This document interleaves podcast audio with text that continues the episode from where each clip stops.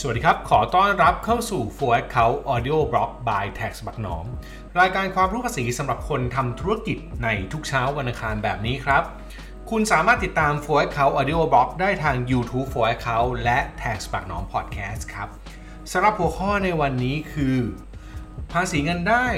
สำหรับธุรกิจต้องเข้าใจเรื่องอะไรมีแบบไหนและมีประเด็นอะไรบ้างที่ควรรู้ครับก่อนอื่นนะครับเวลาพูดถึงคำว่าภาษีเนี่ยหลายคนก็คงนึกถึงคำว่าภาษีเงินได้นั่นแหละครับซึ่งความแตกต่างของภาษีเงินได้เนี่ยมันอยู่ที่รูปแบบของธุรกิจครับจำคำนี้ดีๆนะครับคำว่ารูปแบบของธุรกิจนั่นคือถ้าคุณเป็นบุคคลธรรมดาคุณก็มีหน้าที่เสียภาษีเงินได้บุคคลธรรมดาครับแต่ถ้าเกิดคุณเป็นนิติบุคคลครับคุณก็มีหน้าที่เสียภาษีเงินได้นิติบุคคลนั่นเองครับดังนั้นอยู่ในรูปแบบไหนก็เสียภาษีเงินได้ตามรูปแบบนั้นครับ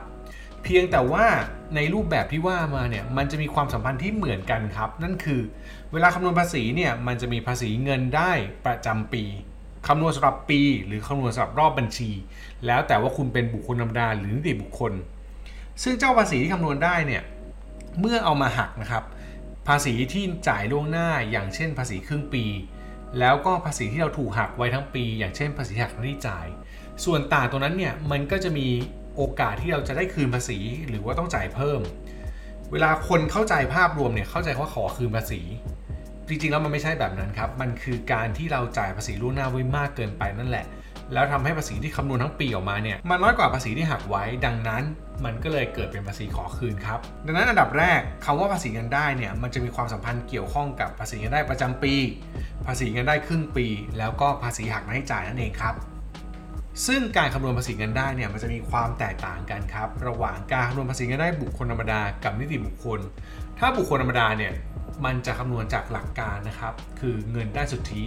และเงินได้พึงประเมินซึ่งก็จะมีวิธีแตกต่างกันไปนะครับเงินได้สุทธิก็จะมีคำคุ้นเคยเช่นรายได้หักค่าใช้จ่ายหักค่ารถยนต์ซึ่งประเด็นที่สนใจเนี่ยก็จะมีตั้งแต่รายได้เราอยู่ประเภทไหน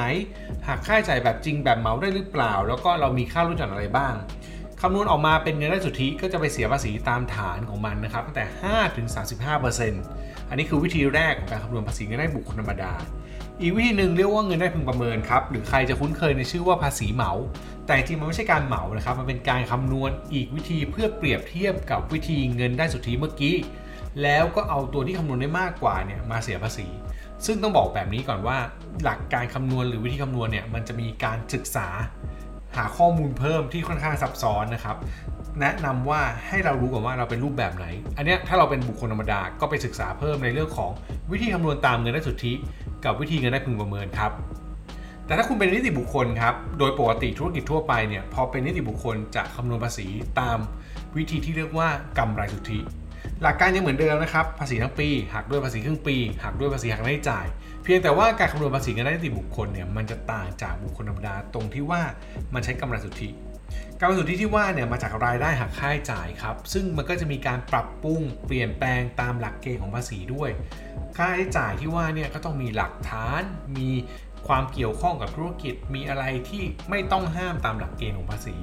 รายได้ก็ต้องมีการคิดตามราคาตลาดหรือมีการปรับปรุงให้มันเป็นไปตามหลักการของภาษีเช่นเดียวกันดังนั้นถ้าคุณเป็นนิติบุคคลครับสิ่งคุณต้องทำความเข้าใจคือ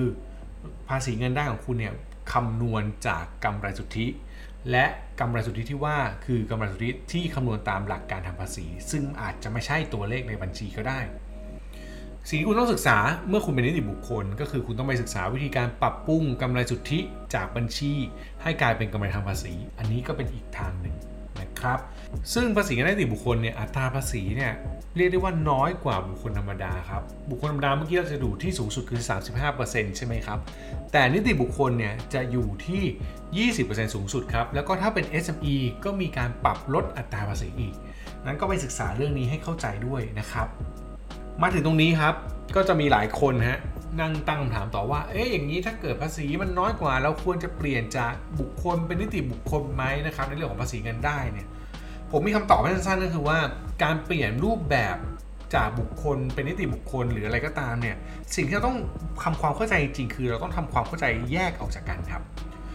สิ่งที่คุณต้องรู้อันดับแรกนะครับคือกำไรที่ยังไม่เกี่ยวข้องกับภาษีหรือกำไรก่อนภาษีมีเท่าไหร่สิ่งที่คุณต้องรู้ต่อมาคือภาษีที่คุณเสียเนี่ยเสียเท่าไหร่ ฐานในการคิดกำไรต่างกันหลักการในการคิดกำไรตัวเลขที่มาเนี่ยอาจจะไม่เท่ากันก็ได้ดังนั้นมันตอบไม่ได้ว่าเฮ้ยเป็นนิติบุคคลจะดีกว่าไหมเพราะถ้าเป็นนิติบุคคลแล้วเนี่ยมันอาจจะมีเรื่องของการคิดกำไรที่ต่างกันแถมยังมีค่าใช้จ่ายอื่นที่เพิ่มเข้ามาด้วยไม่ว่าจะเป็นค่าทำบัญชีค่าสอบบัญชีต่างๆซึ่งตรงนี้ครับมันทำให้คุณอาจจะเสียภาษีน้อยลงแต่มีค่าใช้จ่ายอื่นเพิ่มขึ้น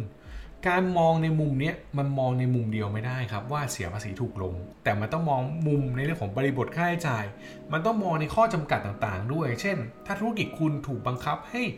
ต้องจดทะเบียนเป็นบริษัทตั้งแต่แรกคุณก็ไม่สามารถจะมาเลือกเป็นบุคคลธรรมดาได้อยู่ดีก็ต้องเข้ามาเป็นบริษัทเลยแม้ว่ารายได้คุณจะน้อยก็ตามเห็นไหมครับว่าจริงๆแล้วเวลาจะตัดสินใจเปลี่ยนอะไรพวกนี้